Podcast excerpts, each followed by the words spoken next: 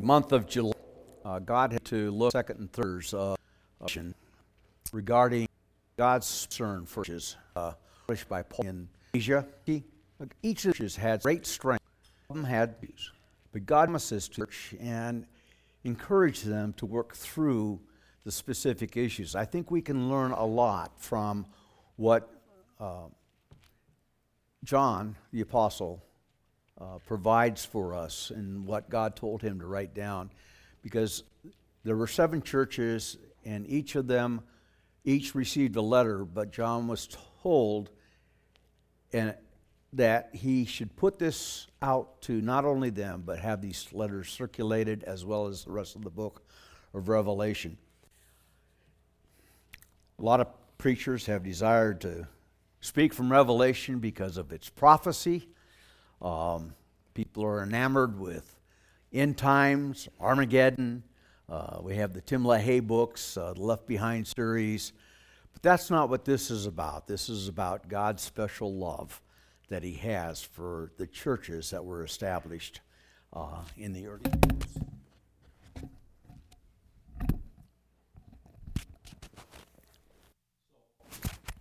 The book of Ephesians, excuse me, the church at Ephesus, uh, he writes love. I'm going to ask a question, and I'd like to see who in the church here has been married the longest.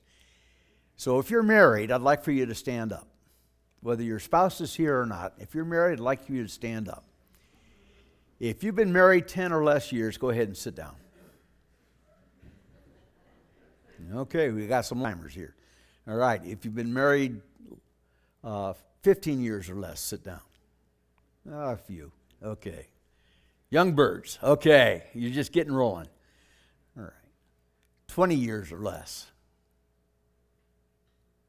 25. You got the silver certificate. okay. 30 or less. 35.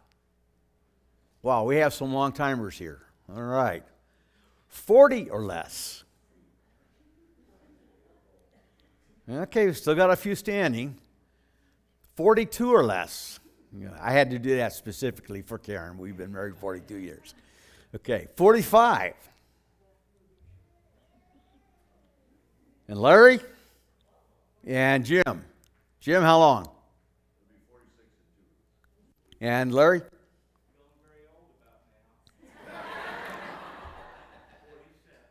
47, okay.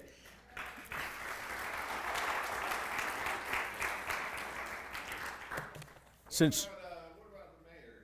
What about the mayor here? Okay. Carolyn, how long you guys been married?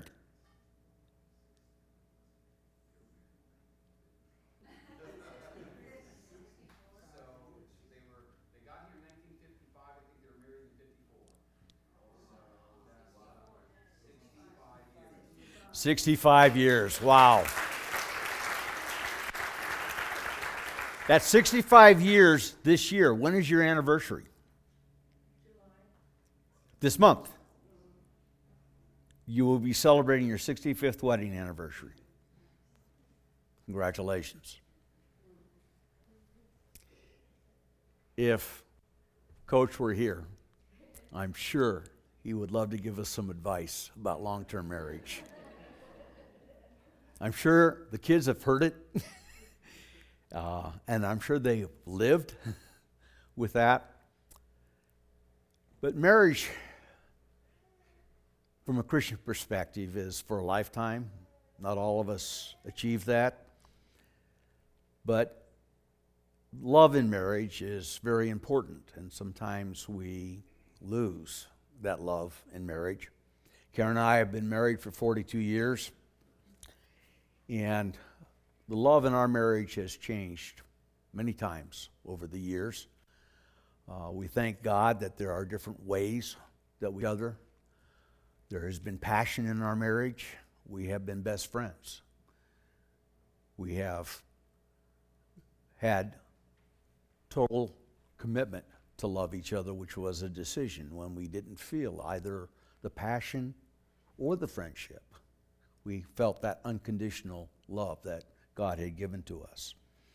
When we come to Revelations chapter 2 in the book of Ephesus, we are dealing with a second generation church, a church that had a lot going for it, but had lost its first love the fire, the passion that many of us who are married, we, we had it back then when, when your bride was walking down the aisle and, and everything was exciting. And uh, if you had a military wedding, you had maybe some swords that you got to walk under after you were um, finished the ceremony. But nevertheless, there was passion way back when. And there has been passion at several stages of your marriage. And our Christian lives are very much parallel with that, and even church life is parallel with that, where we do all the right things, we say the right things, we work hard, but somehow that passion just kind of leaves us for a time. Uh, our passion for our Lord, our Savior, the love of Jesus Christ. The Apostle John wrote the book of Revelation. He also wrote the Gospel of John. Last summer, we went through the Gospel of John uh, uh, throughout the summer, and we recognized the passion that Jesus had for those who would choose to follow him he says, For God so loved the world that he gave his son. His son Jesus Christ was given to us out of that love that he had for us. And John comes to towards the end of his life, and he has a passion uh, to continue to be concerned for the churches that uh, he had probably ministered to over time churches that Paul probably started years ago, but it's a second generation church that has somehow left some of that passion behind, even though they're doing all the right things, saying the right things, enduring very strongly, um, doing the work of God. And as John received the, the message of the book of Revelation, uh, we are told in the first chapter that we are blessed if we read the book of Revelation. As difficult as it may be for some, it really is not a difficult book. I had the uh, opportunity to outline the book for um, courses in seminary, and was while I was outlining the book that I realized that there's a lot in there that makes sense, and the structure is very sound and if you sit down and actually read it, you are blessed if you read it. The book talks about a time when Jesus is coming back. And we should be excited about that. But the fact that Jesus is coming back is a reminder to the churches that in all that we do, it's about loving our Lord Jesus Christ. John is writing from the island of Patmos. Um, He's in his old age, and he writes down the visions that he sees. And he proclaims that Jesus is not only the beginning and the end, the Alpha and the Omega, but he is the God of the present also. And so he this letter to the church of Ephesus. It's a short letter. Recall that Paul wrote a, a more lengthy letter years ago to uh, the church in Ephesus. These are the words of him who holds the seven stars in his right hand and walks the the seven golden lampstands. I know your deeds, your hard work, your perseverance. I know that you cannot tolerate the wicked people, that you have tested those who claim to be apostles but are not, and have found them to be false. You have persevered and have endured hardships for my name, and have not grown weary. He gives them one more uh, pat on the back when he said, says later on, You hate the practices of the Nicolaitans, which I also hate. And they were people that were worshiping uh, false gods, and they were people who were uh, enjoyed their idolatry and their sexual sins and into that lifestyle. And the church at Ephesus was, was against that. And so John writes, and Jesus, the vision that Jesus is giving to John, is full of accolades for this church. Listen to them again. I know your deeds, your hard work, your perseverance. You don't tolerate wickedness. You've tested those who claim to be apostles but aren't. You've found them to be false. You've persevered and have endured hardships. You haven't grown weary. Twice, he talks about patience in this church. He says they had patience to endure the hardships, but they also had patience to continue working. A forward looking patience to continue to serve, and enduring patience that would allow them to endure the hardships. He says at the end of this letter, Whoever has ears, let him hear what the Spirit says to the churches. To the one who is victorious, I will give the right to eat from the tree of life, which is in the paradise of God. A little bit of background from Ephesus. It was one of the most important cities in Asia Minor, which is now Turkey. It was had a harbor on the Cayster River, which emptied into the Aegean Sea, which made it a major trade route, a commercial center. It boasted uh, the pagan temple that was dedicated to the Roman goddess Diana, uh, a center of that type of, of worship. Paul made Ephesus a center of evangelism for about three years, and the church there apparently for some time. The themes in the letter that Paul wrote to Ephesus have to do with salvation by grace and grace and none other than grace. He talks about the structure of the church and the gifts that have been given to the individuals within the church so that they might serve and edify one another. He talks about the family and the love relationship and the structure of the family. He talks about putting on the whole armor of God so that we might withstand what's going on from the wiles of the world, the attacks that Satan might bring. Probably this armor is being used by the church at Ephesus when John writes, when he talks about their endurance and patience to endure the struggles that they have. This is one of seven letters, and each of the seven letters have a similar format. The writer starts out by talking about their strengths. He talks about a weakness. He says to each of them, He who has ears to hear, listen. I don't see anybody in this church this morning without an ear, so God is telling us to listen. Some of us may hear better than others, some of us may hear selectively, some not want to hear what's being said, uh, but we have ears. And then he says, after you listen, the Holy Spirit will bring to you a victory in that weakness. And a promise will come, a special promise for being victorious in what God has said. Now, going back to uh, the church at Ephesus, they served. They served with all heart. They were determined. They worked hard. They endured. But yet, somehow, over time, this is about 55 to 60 years after the time of Jesus, well after the time of Paul. He says, I hold this against you. You've forsaken the love that you had at first. How did that happen? How is it that we lose our first love? I think those of us who are married, have been married for a long time, we realize that from time to time the passion wanes and we have to do something. We have to realize that something has gone wrong somewhere, and it's time to maybe make it right. And thank God for that unconditional love that prevails during those times when we have to take a look at how do I get that passion back? Or how do I friends? And sometimes we're friends before we have the passion. Sometimes we have the passion without the friendship. But nevertheless, we still have the unconditional love of God that prevails in our marriages that brings back the fire But how does it happen that we lose that passion? We may focus on form instead of the substance of our faith. Are we doing it right? Are we kneeling at the right time? Are we praying at the right time? Are we doing the right things? And Ephesus had all of this. They did the right things.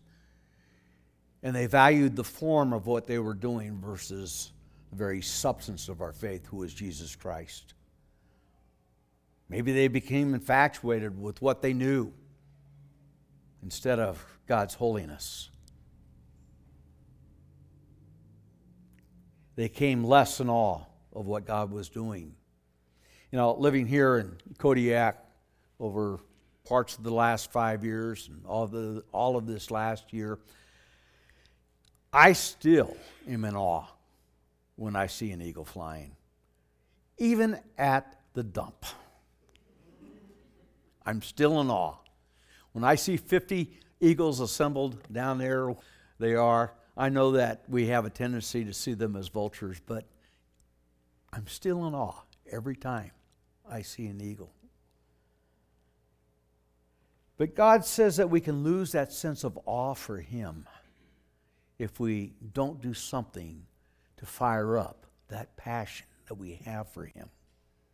We might lose our evangelistic still. We, we see the world as our enemy rather than a mission field. Expressing that love to those who do not know Jesus Christ. We want to feel persecuted and see them as an enemy, and we don't want to have anything to do with them rather than taking to them the love of Jesus Christ. We become insensitive to the Holy Spirit and we focus instead on gossip, pride, jealousy, attitudes of spiritual one upmanship. I'm better than you. A whole lot of other things. We become content with what we are instead of being driven to become more like Christ. We allow other things to take other. We begin to love something or someone more than we love Jesus Christ. Bottom line, we have become dispassionate and cool in our relationship with Jesus Christ. Go back and consider Stephen, one of the deacons, chose. He was so on fire for God that he was willing to sacrifice his life for it, and did. Paul, who was willing to sacrifice his life and came very close to it on, very, on many occasions. Their passion was not lost. How do we get it back? What, is, what does the writer here say about getting that passion back? We are a good church. Community Baptist is a great church. And we have, many of us have that love and passion for Jesus Christ, and we have to sustain it. And it's been sustained during a transition period in this church's life, and it's going to be sustained in the future, but we have to work at sustaining that passion.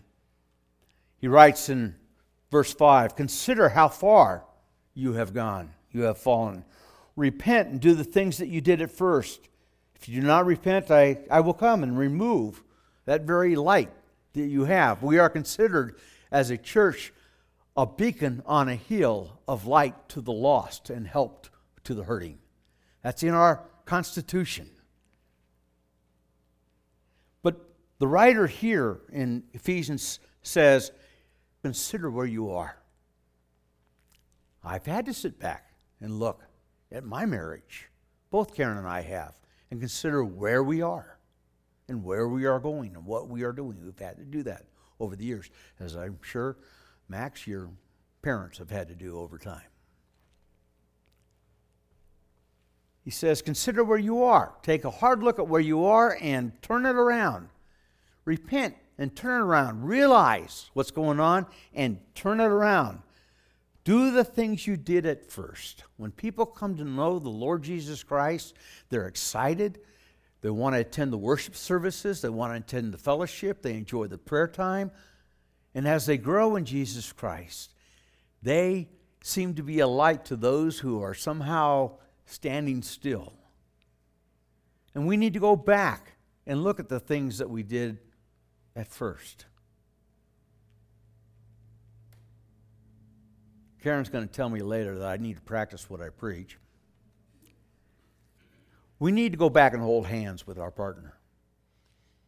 We need to go back and get a bench seat in the front seat of our car so that our loved one can sit next to us instead of all the way over there by the window. Uh, we need to do those first things. We need to say, I love you each and every day. We need to hug and kiss each other goodnight. But we need to do the same things in our faith. Practice what we did at first when we first came to know Jesus Christ. Remember today, the day that you became saved, and what happened, the passion that you had for Jesus Christ.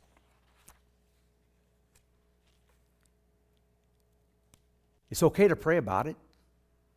Consider what Psalm, what David did when he wrote Psalm 51. He says, Create in me a pure heart, O God, and renew a steadfast spirit within me. Do not cast me from your presence or take your Holy Spirit from me. Restore to me the joy of your salvation and grant me a willing spirit to sustain me. David sat down and actually prayed it, about it and said, God, create in me a pure heart and restore to me the joy of your salvation. He says in Psalm 139 Search me, O God, know my heart. Try me and know my thoughts, and see if there be any grievous way in me, and lead me in that everlasting way. 2 Timothy, Paul writes to Timothy, says, For this reason I remind you to fan into the flame the gift of God which is in you through the laying on of my hands. For the Spirit God gave us does not make us timid, but gives us power, love, and self discipline. Do not be ashamed of the testimony about our Lord or me, his prisoner. Rather, join with me in suffering for the gospel by the power of God. He says, I remind you to fan into the flame the gift of God. I have this image of the uh, foreman's oldest son over at Woody Island. We're over there for, for a day, and he is giving it all he can to fan a bunch of hot coals into a flame. And I'm wanting to tell him how to do it and everything else, and he's determined. And by golly, he fanned that fire into flame. We need to be just as determined as a young kid to fan the gift that God has given to us into a fire. Hebrews 10 Therefore, brothers and sisters, since we have confidence to enter the most holy place by the blood of Jesus, by a new and living way opened for us through the curtain, that is his body, and since we have a great priest of God, let us draw near to God with a sincere heart and with the full assurance that faith brings, having our hearts sprinkled to cleanse us from a guilty conscience, and having our bodies washed with pure water. Let us hold fast to the hope that we profess. For he who promised is faithful. And let us consider how we may spur one another on towards love and good deeds, not giving up meeting together as some are in the habit of doing, but encouraging one another all the more as you see the day approaching. We are here together to spur one another on, to remind us of the love that God has for us and the love that He desires from each of us. It's not just doing the work of Christianity, it's about loving Jesus Christ. As I mentioned, the structure of each of these letters, there's a victory and a promise. Whoever has ears, let them hear what the Spirit says to the churches. To one, to the one who is victorious, I will give the right to eat from the tree of life, which is the paradise, which is in the paradise of God. The church at Ephesus, John writes these words from Jesus Christ. To those who are victorious in maintaining that first love of Jesus, I will give the right to eat from the tree of life, which is in the paradise of God. To the other six churches, he writes something different and what promise they will have for being victorious. But to this group, and actually to all of us, because these letters were intended to be read by each of us, he says, You'll be given the right to eat from the tree of life.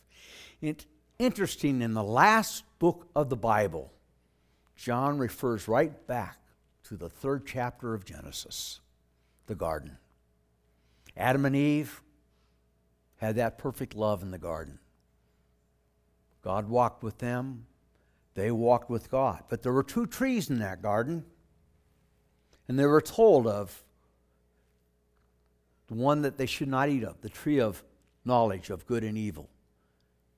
They were convinced to turn against God, do it their own way, and to eat of the tree of the knowledge of good and evil. And in the moment they became aware of sin and its consequences, the reality of evil, and the consequences that went with it. And because of that, God said, You will be removed from the garden, and you not, will not be allowed to eat of the second tree, which is the tree of life. And for millenniums, people have wanted to eat of that tree of life because that tree of life gives us spiritual resources here in this life through Jesus Christ. And it gives us the very eternity that we have with Jesus Christ in heaven through all time. They ate of the tree of the knowledge of good and evil.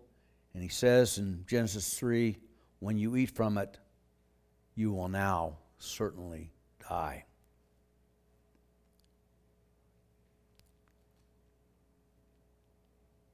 It's interesting.